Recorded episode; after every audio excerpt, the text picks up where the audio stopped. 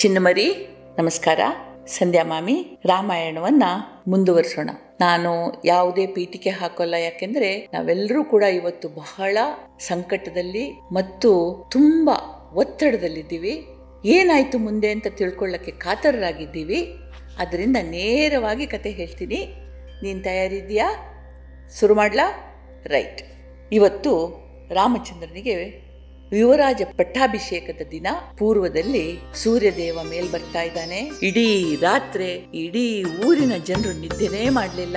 ಇಡೀ ನಗರಿ ನವವಧುವಿನಂತೆ ಸಿಂಗಾರಗೊಂಡಿದೆ ಎಲ್ಲಿ ನೋಡಿದ್ರಲ್ಲಿ ಧೂಪ, ದೀಪ, ಹೂಗಳ ಸುಗಂಧ, ಅಲಂಕಾರ. ರಾಮಚಂದ್ರ ಬೆಳಿಗ್ಗೆ ಎದ್ದು ನಿತ್ಯ ಕರ್ಮಗಳನ್ನ ಪೂರೈಸಿ ಸಕಲ ಅಲಂಕಾರ ಭೂಷಿತನಾಗಿದ್ದ ಸೀತೆ ತಯಾರಾದ್ಲು ಇಷ್ಟರಲ್ಲಿ ಕೈ ಕೈ ಕಳಿಸಿದ ಸೇವಕಿ, ತನ್ನ ಒಡತಿ ಮತ್ತು ರಾಜ ದಶರಥರು ಶ್ರೀರಾಮನನ್ನ ತಾವು ಇದ್ದಲ್ಲಿಗೆ ಬರಬೇಕು ಅಂತ ಹೇಳಿದ್ದಾರೆ ಅಂತ ಹೇಳುವ ಸಂತೋಷ ತಂದ್ಲು. ರಾಮಚಂದ್ರನು ಅಲ್ಲಿಗೆ ಹೊರಟಿದ್ದ, ಯಾಕೆಂದ್ರೆ ಸಭಾಗೃಹಕ್ಕೆ ಹೋಗೋ ಮುಂಚೆ ತಾಯಿ ಕೈ ಕೈಯ ಆಶೀರ್ವಾದ ಪಡ್ಕೊಂಡು ಹೋಗಬೇಕು ಅಂತಲೇ ಇದ್ದ. ತಂದೆನೂ ಅಲ್ಲೇ ಇದ್ದಾರೆ ಅಂತ ತಿಳಿದು ಸಂತೋಷದಿಂದ ರಥ ಏರಿ ಕೈ ಕೈಯ ಅಂತಪುರದತ್ತ ಹೊರಟ. ಆದರೆ ತಾಯಿಯ ಶಯನ ಕಕ್ಷ ಪ್ರವೇಶಿಸ್ತಾ ಇರುವಂತೆ, ಶಯನ ಕಕ್ಷ ಅಂದರೆ ಮಲಗೋ ಮನೆ, ಪ್ರವೇಶಿಸ್ತಾ ಇರುವಂತೆ ಅವನು ದಿಗ್ಭ್ರಾಂತನಾಗಿ ಅಂದರೆ ಅವನಿಗೆ ಶಾಕ್ ಆಯಿತು. ತಂದೆ ದಶರಥ ಅರ್ಧ ಎಚ್ಚರ, ಅರ್ಧ ಮೂರ್ಛಾವಸ್ಥೆಯಲ್ಲಿ ನೆಲದಲ್ಲಿ ಹೊರಳಾಡ್ತಾ ಇದ್ರೆ ತಾಯಿ ಕೈ ಕೈ ನಿರಾಭರಣೆಯಾಗಿ ಕೂದಲು ಕೆದರ್ಕೊಂಡು ಮೈ ಮೇಲಿನ ವಸ್ತ್ರಗಳೆಲ್ಲ ಮಲಿನವಾಗಿ ಧುಮು ಧುಮು ಗುಡ್ತಾ ಕೋಪದಿಂದ ಕೂತಿದ್ದಾಳೆ. ರಾಮಚಂದ್ರ ಕೈಕೈಗೆ ನಮಸ್ಕರಿಸಿದ, ಅಮ್ಮ, ಇದೇನು ವಿಪರೀತ? ಸರ್ವಾಲಂಕಾರ ಭೂಷಿತೆಯಾಗಿ ನನ್ನ ರಾಜ್ಯಾಭಿಷೇಕದಲ್ಲಿ ಉಪಸ್ಥಿತಳಿದ್ದು ನನ್ನನ್ನು ಹರಸಬೇಕಾದ ನೀನು ಅಲಂಕಾರ ರಹಿತಳಾಗಿ ಹೀಗ ಕೋಪದಿಂದ ಇರೋದು ಯಾಕೆ? ನನ್ನ ತಂದೆ ದಶರಥ ಮಹಾರಾಜರ ಇಚ್ಛೆಯಂತೆ ನಡೆಯಬೇಕಾಗಿದೆ ಈ ಸಮಾರಂಭಕ್ಕೆ ತಯಾರಾಗದೆ ಅವರು ಹೀಗೆ ಯಾಕೆ ಹೊರಳಾಡ್ತಾ ಇದ್ದಾರೆ? ಅವರಿಗೆ ಆರೋಗ್ಯ ಸರಿಯಲ್ವೇನು? ನನ್ನಿಂದ ಏನು ತಪ್ಪಾಗಿದೆಯೇನು? ಅಮ್ಮ, ಉತ್ತರಿಸಮ್ಮ ಅಂತಂದ. ಅವ ಕೈಕಿ ಅಂದ್ಲು ಮೈ, ಎಲ್ಲ ಸರಿನೇ ಇದೆ. ಮನಸ್ಸು ಸರಿಯಾಗಿಲ್ಲ ಅಷ್ಟೇ. ಕೊಟ್ಟ ವಚನವನ್ನ ಪಾಲಿಸಲಿಕ್ಕಾಗದೆ ನಾಚಿಕೆಯಿಂದ ಹೀಗೆ ಹೊರಳಾಡ್ತಾ ಇದ್ದಾರೆ. ಪ್ರಾಚೀನದಲ್ಲಿ ದೇವತೆಗಳಿಗೂ ಮತ್ತು ಅಸುರರಿಗೂ ಯುದ್ಧಾಯಿತು. ನಿನ್ನ ತಂದೆ ದೇವತೆಗಳ ಪರವಾಗಿ ಹೋರಾಡ್ತಾ ಅಸುರರ ಹೊಡೆತದಿಂದ ಮೂರ್ಛಿತರಾಗಿ ಬಿದ್ರು. ಸಮಯ ಸಾಧಿಸಿ ಅವರು ಇವರನ್ನು ಕೊಲ್ಲಿಕ್ಕೆ ಬಂದಾಗ ನಾನು ಉಪಾಯದಿಂದ ಮಹಾರಾಜರನ್ನ ರಣರಂಗದಿಂದ ದೂರ ಕರ್ಕೊಂಡು ಹೋದೆ. ಆವಾಗ ಅವರು ನನಗೆ ಎರಡು ವರ ನೀಡಿದ್ರು. ನಾನು ಅಗತ್ಯ ಇದ್ದಾಗ ಅದನ್ನ ಪಡ್ಕೊಳ್ತೀನಿ ಅಂತ ಹೇಳಿದೆ. ಈಗ ಆ ಎರಡು ವರ ಕೇಳಿದೀನಿ ಇವರು ಆಡಿದ ಮಾತನ್ನು ಉಳಿಸಿಕೊಳ್ಳಲಾಗದೆ ನಾಚಿಕೆ ದೈನ್ಯದಿಂದ ಹೀಗೆ ಗೋಳಾಡ್ತಾ ಇದ್ದಾರೆ ಅಂತ ಅಂದ್ಲು. ರಾಮ ಕೇಳ್ದ, ಅಮ್ಮ, ಏನು ಅವರುಗಳು? ನನ್ನ ತಂದೆ ನಿನಗಿತ್ತ ವಚನಗಳನ್ನು ನಾನ್ ಪಾಲಿಸ್ತೀನಿ. ಹೇಳಮ್ಮ, ಏನವು? ಅಂತ ಕೇಳ್ದ. ಅವಾಗ ಕೈಕೇಯಿ ಅಂದ್ಲು, ಕಂದ, ವಚನ ನೀಡಿದ್ದು ನಿಮ್ ತಂದೆ. ಆದ್ರೆ ಅವುಗಳನ್ನು ಪಾಲಿಸಬೇಕಾದವನು ನೀನು. ನನಗೆ ಗೊತ್ತಿದೆ, ನೀನು ಸತ್ಯ ಪ್ರತಿಜ್ಞ ಅಂದ್ರೆ ಸತ್ಯವನ್ನು ಬೆಂಬಲಿಸುವವನು. ಒಂದ್ಸಲ ಹೇಳಿದ ಮಾತನ್ನು ತೆಗೆದುಹಾಕದವನು. ನನಗೆ ಗೊತ್ತು. ಮೊದಲನೇ ಅವರ ಕೇಳು. ನನ್ನ ಮಗ ಭರತನಿಗೆ ಈ ರಾಜ್ಯದ ಯುವರಾಜ ಪಟ್ಟ ಸಿಗ್ಬೇಕು. ಇದು ಆಗ್ಬೇಕು ಅಂತಂದ್ರೆ ನೀನು ಈ ರಾಜ್ಯದಿಂದ ದೂರ ಹೋಗ್ಬೇಕು. ನೀನು ಇಲ್ಲಿ ಇರುವ ತನಕ ಪ್ರಜೆಗಳು ಭರತನನ್ನ ಒಪ್ಪೋದಿಲ್ಲ. ಅದಕ್ಕೋಸ್ಕರ ನೀನು ಹದಿನಾಲ್ಕು ವರ್ಷಗಳವರೆಗೆ ದೂರದ ಕಾಡು ಮೇಡುಗಳಲ್ಲಿ ವಾಸ ಮಾಡಬೇಕು. ಇವೆರಡು ನಾನ್ ಕೇಳಿದ ವರ. ನೀನು ಪಾಲಿಸಬೇಕಾದಂಥವು ಅಂತ ಹೇಳಿದ್ಲು ರಾಮನ ಮುಖದಲ್ಲಿ ಒಂದು ಚೂರು ಬದಲಾವಣೆ ಬರಲಿಲ್ಲ ಪುಟ್ಟು. ಒಂದೇ ಒಂದು ಕ್ಷಣ ಬದಲಾವಣೆ ಬರಲಿಲ್ಲ. ಅವನ ಮನಸ್ಸು ಚಿಂತಿತವಾಗ್ಲಿಲ್ಲ, ವಿಫಲಗೊಳ್ಳಿಲ್ಲ, ಏನೂ ಇಲ್ಲ. ಕೋಪ ಬರಲಿಲ್ಲ, ಏನಿಲ್ಲ. ರಾಮ ಅಂದ, ಅಮ್ಮ, ನನ್ನ ತಂದೆಯ ಪ್ರಾಣ ಉಳಿಸಿದ ನಿನಗೆ ಈ ವರಗಳು ಸಿಕ್ಲೇಬೇಕು. ಯಾಕೆ ಅಂತಂದ್ರೆ ನನ್ನ ತಂದೆಯ ಪ್ರತಿಜ್ಞೆಯನ್ನ ಕಾರ್ಯರೂಪಕ್ಕೆ ತರುವುದಕ್ಕಿಂತ ದೊಡ್ಡ ಭಾಗ್ಯನೇ ಇಲ್ಲ. ನೀನು ನಿಶ್ಚಿಂತಳಾಗಿಳು. ನಾನು ಈ ರಾಜ್ಯ ತ್ಯಜಿಸಿ ಈಗ್ಲೇ ಕಾಡಿನ ಕಡೆ ಹೋಗ್ತೀನಿ, ಭರತನಿಗೆ ಕರೆ ಹೋಗ್ಲಿ. ಈ ಸಜ್ಜುಗೊಂಡ ನಗರದಲ್ಲಿ, ಈ ಸಜ್ಜುಗೊಂಡ ಸಭಾಭವನದಲ್ಲಿ ಅಲ್ಲೇ ಅವನಿಗೆ ರಾಜ್ಯಾಭಿಷೇಕ ಆಗ್ಲಿ. ಒಂದೇ ಒಂದು ನನಗೆ ದುಃಖ ಅಂತಂದ್ರೆ ಅದನ್ನ ನೋಡೋ ಭಾಗ್ಯ ನನಗಿಲ್ವಲ್ಲ ಅಂತ ಹೇಳಿ ನಂಗೆ ದುಃಖ ಆಗುತ್ತೆ. ನಾನು ಹೋಗೋ ಮುಂಚೆ ನನ್ನ ತಾಯಿಗೆ ನಮಸ್ಕರಿಸಿ ಹೋಗ್ಲಿಕ್ಕೆ ಅಪ್ಪಣೆ ಕೊಡು ಅಂತ ಹೇಳಿ ಕೈಕೈ ಮತ್ತು ದಶರಥನಿಗೆ ದೀರ್ಘ ದಂಡ ನಮಸ್ಕಾರ ಮಾಡಿ ಕೌಸಲ್ಯನ ಕಾಣ್ಲಿಕ್ಕೆ ಹೊರಟ.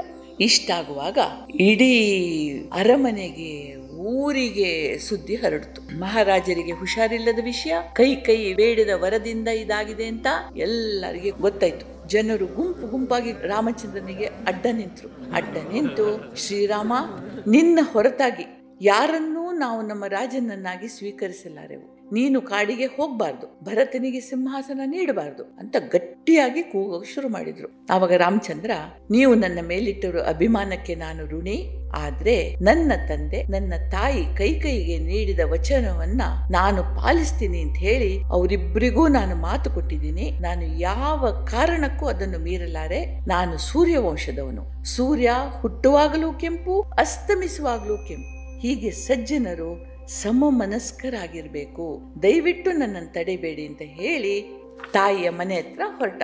ಪಾಪ ಕೌಶಲ್ಯ ಮನೆಗೆ ಇದು ಏನೂ ಗೊತ್ತಿಲ್ಲ. ಅವಳು ಒಂದೇ ಮನಸ್ಸಿನಿಂದ ದೇವ್ರ ಮುಂದೆ ಕೂತು ಪ್ರಾರ್ಥನೆ ಮಾಡ್ತಾ ಇದ್ಲು, ಪೂಜೆ ಮಾಡ್ತಾ ಇದ್ಲು. ರಾಮಚಂದ್ರ ಅವಳಿಗೆ ನಮಸ್ಕಾರ ಮಾಡ್ತಾ ಇರೋ ಹಾಗೆ ಎದ್ದು ನಿಂತು ಅವನನ್ನು ಅಪ್ಪಿಕೊಂಡ್ಲು ಅಪ್ಪಿಕೊಳ್ತಾ ಇರುವಾಗ ರಾಮ ಅವಳನ್ನು ಸ್ವಲ್ಪ ದೂರ ನಿಲ್ಲಿಸಿ ಹೇಳ್ದ, ಅಮ್ಮ ನಾನು ಕೆಲ ವಿಷಯಗಳನ್ನು ನಿನಗೆ ಹೇಳಲಿದ್ದೇನೆ. ಉದ್ವೇಗಗೊಳ್ಬಾರ್ದು, ದುಃಖಿಸಬಾರ್ದು, ಕೋಪ ಮಾಡಬಾರ್ದು, ಕೇಳು ಅಂತ ಹೇಳಿ ಶುರು ಮಾಡಿ ನಡೆದ ಎಲ್ಲಾ ಘಟನೆಗಳನ್ನು ಅವಳ ಮುಂದಿಟ್ಟು ಹೇಳಿದ, ಅಮ್ಮ, ನಾನು ಸ್ವಲ್ಪನೇ ಹೊತ್ತಿನಲ್ಲಿ ಕಾಡಿಗೆ ಹೊರಡುವನಿದ್ದೇನೆ, ನನ್ನನ್ನ ಆಶೀರ್ವದಿಸು ಅಂತಂದ. ಆವಾಗ ಕೌಸಲ್ಯ ಒಂದು ಮಾತು ಹೇಳಲಿಲ್ಲ ನೋಡ್ಬಿಟ್ಟ ಒಂದು ಮಾತಾಡಲಿಲ್ಲ. ಕೋಪ ಮಾಡಲಿಲ್ಲ ಅಥವಾ ದುಃಖಿಸಲಿಲ್ಲ. ಯಾಕೆಂದ್ರೆ ಅವಳು ಶ್ರೀರಾಮಚಂದ್ರನ ತಾಯಿ. ಆದರೆ ಮುಂದೆ ನಡೆಯಲಿರುವ ಘಟನೆಗಳ ಸಂಪೂರ್ಣ ಅರಿವಿನಿಂದ ಅವಳ ಕಣ್ಣಲ್ಲಿ ಧಾರೆ ಧಾರೆಯಾಗಿ ನೀರು ಸುರಿಲಿಕ್ಕೆ ಶುರುವಾಯಿತು. ಅದನ್ನು ಅವಳಿಗೆ ಒರೆಸ್ಕೊಳ್ಳಿಕ್ಕೂ ಆಗ್ಲಿಲ್ಲ. ಎರಡೂ ಕೈ ಎತ್ತಿ ರಾಮಚಂದ್ರನ ಮಸ್ತಕದ ಮೇಲಿಟ್ಟು, ಮಗು, ಯಶೋವಂತನಾಗು ಅಂತ ಹೇಳಿ ಹರಿಸಿದ್ಲು. ಅಲ್ಲಿಂದ ರಾಮ ಸೀತೆ ಇದ್ದ ಕಡೆ ಹೋದ. ಸೀತೆ ಪವಿತ್ರ ಸ್ನಾನ ಮಾಡಿ ಸುಗಂಧ ದ್ರವ್ಯಗಳನ್ನು ಪೂಸ್ಕೊಂಡು ದಿವ್ಯವಾದ ಆಭರಣಗಳನ್ನ ಧರಿಸಿ ವಸ್ತ್ರಗಳನ್ನ ಉಟ್ಟುಕೊಂಡು ದೇವತೆಯ ಹಾಗೆ ಕಂಗೊಳಿಸ್ತಾ ಇದ್ಲಂತೆ. ಅಂದ್ರೆ ಮುಂದೆ ಬರುವ ಯುವರಾಣಿಯ ಪಟ್ಟಕ್ಕೆ ಅವಳ ಇಡೀ ವೇಷಭೂಷಣಗಳು ಯೋಗ್ಯವಾಗಿದ್ವು. ದೇವತೆಯಂತೆ ಕಾಣ್ತಾ ಇದ್ಲವಳು ಅಂತ ಹೇಳ್ತಾನೆ ಕವಿ. ಶ್ರೀರಾಮಚಂದ್ರ ಅವಳನ್ ಮುಂದೆ ಕುಳ್ಳಿರಿಸಿಕೊಂಡು ಇಲ್ಲಿ ತನಕ ನಡೆದದ್ದನ್ನೆಲ್ಲ ಹೇಳಿ ಹೇಳಿದ ವೈದೇಹಿ. ವೈದೇಹಿ ಅಂದ್ರೆ ವಿದೇಹದ ರಾಜಕುಮಾರಿ. ನೋಡು, ಕಾಡಿನ ವಾಸ ತುಂಬಾ ಕಷ್ಟ. ದುಷ್ಟ ಪ್ರಾಣಿಗಳು, ಕ್ರಿಮಿಕೀಟಗಳಿಂದ ಸದಾ ತೊಂದರೆ ಇರುತ್ತೆ. ವಿಚಿತ್ರವಾದ ಹವಾಮಾನ ಇರ್ತದೆ. ಏರು ತಗ್ಗುಗಳಿಂದ ಇರುವ ಜಾಗದಲ್ಲಿ ನಡಿಬೇಕು. ಸಮಯಕ್ಕೆ ಸರಿಯಾಗಿ ಆಹಾರ ಸಿಗದೆ ಇರಬಹುದು ಕುಡಿಯುವ ನೀರು ಯೋಗ್ಯವಾಗಿರದೇ ಇರಬಹುದು. ಚಳಿ, ಗಾಳಿ, ಮಳೆ ಬಾಧಿಸಬಹುದು ಆದುದರಿಂದ ರಾಜಕುಮಾರಿ, ನೀನು ಸುಕುಮಾರಿ, ನಿನಗೆ ಇದೆಲ್ಲ ಸಹಿಸ್ಲಿಕ್ಕಾಗೋದಿಲ್ಲ. ನೀನು ಸರಿಯಾಗಿ ಕಾಡು ನೋಡಿದೆಯೋ ಇಲ್ವೋ ಅಂತ ನನಗೂ ಗೊತ್ತಿಲ್ಲ. ಆದುದರಿಂದ ಅರಮನೆಯಲ್ಲಿ ನನ್ನ ತಾಯಿ ಕೌಶಲ್ಯೊಂದಿಗೆ ಇರಬೇಕು. ಹದಿನಾಲ್ಕು ವರ್ಷ ಕಣ್ಣು ಮುಚ್ಚಿ ತೆಗೆಯೋಷ್ಟ್ರಲ್ಲಿ ಹೋಗುತ್ತೆ. ನಾನು ಬಂದ್ಬಿಡ್ತೀನಿ ಅಂತ ಹೇಳಿದ. ಈಗ ಸೀತೆ ಹೇಳೋ ಮಾತುಗಳನ್ನು ನೀನು ಗಮನವಿಟ್ಟು ಕೇಳಬೇಕು. ಯಾಕೆ ಅಂತಂದ್ರೆ ಸೀತೆ ಎಂಥ ಬುದ್ಧಿವಂತೆ ಅಂತ ಹೇಳಿ ನಿನಗೆ ಈ ಮಾತುಗಳಿಂದ ಗೊತ್ತಾಗ್ತದೆ. ಅವಳ ರಘುನಂದನ, ನಿನ್ನ ಮಾತುಗಳೆಲ್ಲ ಕೇಳಿದೆ, ಅಲ್ವಾ? ನನ್ನ ತಂದೆ ನನ್ನನ್ನ ನಿನಗೆ ಮದುವೆ ಮಾಡಿಕೊಡುವಾಗ ನಾನು ನಿನಗೆ, ನೀನು ನನಗೆ ಒಂದು ಮಾತು ಕೊಟ್ಟಿದ್ವು, ವಚನ ಕೊಟ್ಟಿದ್ವು. ಆ ವಚನ ಏನಪ್ಪಾ ಅಂತಂದ್ರೆ, ಧರ್ಮ, ಅರ್ಥ, ಕಾಮ, ಮೋಕ್ಷಗಳಲ್ಲಿ ನಾವು ಒಬ್ಬರನ್ನ ಒಬ್ರು ಮೀರಿ ಹೋಗುದಿಲ್ಲ. ಅನ್ನೋದು ಆ ವಚನ. ಸರಿಯಾ? ಈ ವಚನಕ್ಕೆ ನೀನು ಬದ್ಧ ನಾನು ಬದ್ದಳು. ಹಾಗಿರುವಾಗ ನಾನು ನೀನು ಹೇಳಿದಂತೆ ಕೇಳುವಳು. ಈಗ ನೆನಪು ಮಾಡ್ಕೊ. ನಿನ್ನ ಗಂಡ ಎಲ್ಲಿರ್ತಾನೋ, ಏನು ಮಾಡ್ತಾನೋ, ಅದರಲ್ಲಿ ಸಂಪೂರ್ಣವಾಗಿ ಸಹಕರಿಸುವುದು ನಿನ್ನ ಧರ್ಮ ಅಂತ ನನ್ನ ತಂದೆ ನಂಗೆ ಹೇಳಿದ್ರು. ಸಹಕರಿಸ್ಲಿಕ್ಕೆ ಅನುಮತಿ ನೀಡುವುದು ಪತಿಯ ಧರ್ಮ ಅಂತ ಹೇಳಿ ನಿನಗೂ ಹೇಳಿದ್ರು. ಸರಿ ತಾನೆ. ಪಿತೃವಾಕ್ಯ ಪರಿಪಾಲನೆಯ ಪುಣ್ಯ ಕಾರ್ಯದಲ್ಲಿ ನನಗೂ ಪಾಲ್ ನೀಡು ಅಂತ ನಾನು ನಿನ್ನನ್ನು ವಿನಂತಿ ಮಾಡ್ಕೊಳ್ತಾ ಇದ್ದೇನೆ. ನನ್ನ ಆಸೆಯನ್ನ ಪೂರೈಸುವುದು ನಿನ್ನ ಧರ್ಮ. ಒಲ್ಲೆ ಅಂತ ಅನ್ಲಿಕ್ಕೆ ಇಲ್ಲ. ರಾಮಚಂದ್ರ, ನೀನಿಲ್ಲದೆ ನಾನು ಬದುಕಲಾರೆ. ನಿನ್ನೊಂದಿಗಿನ ಕಾಡು ನನಗೆ ಅರಮನೆ. ನೀನಿಲ್ಲದ ಈ ಅರಮನೆ ನನಗೆ ಕಾಡು. ನನ್ನನ್ನು ಬಿಟ್ಟು ಹೋಗ್ಬೇಡ ಅಂತ ಹೇಳುವಾಗ ಅವಳು ಕಣ್ಣುಗಳು ತುಂಬಿ ಬಂದು ಕಪೋಲಗಳ ಮೇಲೆ ಕಣ್ಣೀರು ಹರಿಯಿತಂತ ಹೇಳಿ ಕವಿ ವರ್ಣಿಸ್ತಾನೆ. ಎಂಥ ಒಂದು ಚಂದದ ಸನ್ನಿವೇಶ ಅಲ್ವಾ ಪುಟ್ಟ? ದುಃಖಕರ ಸನ್ನಿವೇಶ. ಎಲ್ಲ ಹೌದು, ಆದರೂ ಈ ಪರಸ್ಪರ ಪ್ರೇಮ, ಈ ಗೌರವಗಳನ್ನು ನೋಡು. ರಾಮಚಂದ್ರನ ಹೃದಯ ಕರಗಿ ನೀರಾಯ್ತಂತೆ. ನಿನ್ನ ಧರ್ಮಸಮ್ಮತ ಮಾತುಗಳನ್ನು ಒಪ್ಪಿದೆ ಸೀತೆ, ಸಿದ್ಧತೆ ಮಾಡಿಕೊ, ಹೊರಡೋಣ ಅಂತಂದ. ಅಷ್ಟರಲ್ಲಿ ಲಕ್ಷ್ಮಣ ಅಲ್ಲಿಗೆ ಬಂದ. ಕೋಪ ಅಂದ್ರೆ ಅವನಿಗೆ ಅವನಿಗೆ ಮೂಗಿಂದುದಿಯಲ್ ಕೋಪ.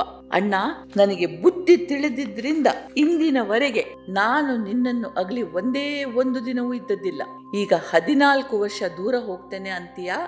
ನಾನ್ ನಿನ್ನೊಂದಿಗೆ ಬರುವವನೇ, ಜಗತ್ತಿನ ಯಾವ ಶಕ್ತಿಯು ನನ್ನನ್ನು ತಡೆಯಲಾಗದು ಅಂತ ಹೇಳಿ ನಿಂತ ರಾಮನಿಗೆ ನಗು ಬಂತು. ನೀನು ಹೀಗೆ ಹಠ ಹಿಡಿತೀಯ ಅಂತ ನನಗೆ ಗೊತ್ತಿತ್ತು. ಸರಿ, ನಾನು ಇನ್ನೊಂದು ದೇಹವನ್ನು ಬಿಟ್ಟು ಹೋಗೋದಾದ್ರೂ ಹೇಗೆ? ನಮಗೆ ಜನಕರು ಉಡುಗೊರೆಯಾಗಿ ನೀಡಿದ ಎರಡು ಧನಸ್ಸುಗಳು. ಅಂದ್ರೆ ಇಲ್ಲಿಯೂ ಕೂಡ ಒಂದು ಧರ್ಮ ನೋಡು. ಈ ಅರಮನೆಯಲ್ಲಿರುವುದೆಲ್ಲ ದಶರಥನಿಗೆ ಸೇರಿದ್ದು ಮತ್ತು ಅರಮನೆಗೆ ಸೇರಿದ್ದು. ಅವರದ್ದಲ್ಲ ಆದುದರಿಂದ ತಮ್ಮದು ಅನ್ನೋದು ಏನುಂಟೋ ಅದನ್ನು ಮಾತ್ರ ಅಂದ್ರೆ ಜನಕ ಕೊಟ್ಟ ಉಡುಗೊರೆಯಾದ ಎರಡು ಧನಸ್ಸುಗಳು ಮತ್ತು ಅಕ್ಷಯವಾದ ಬತ್ತಳಿಕೆಗಳು ಮತ್ತು ಕವಚ. ಇಷ್ಟನ್ನು ತೆಗೆದುಕೊಂಡು ನಾವು ಇಲ್ಲಿಂದ ಹೋಗೋಣ ಅಂತ ಹೇಳ್ತಾನೆ.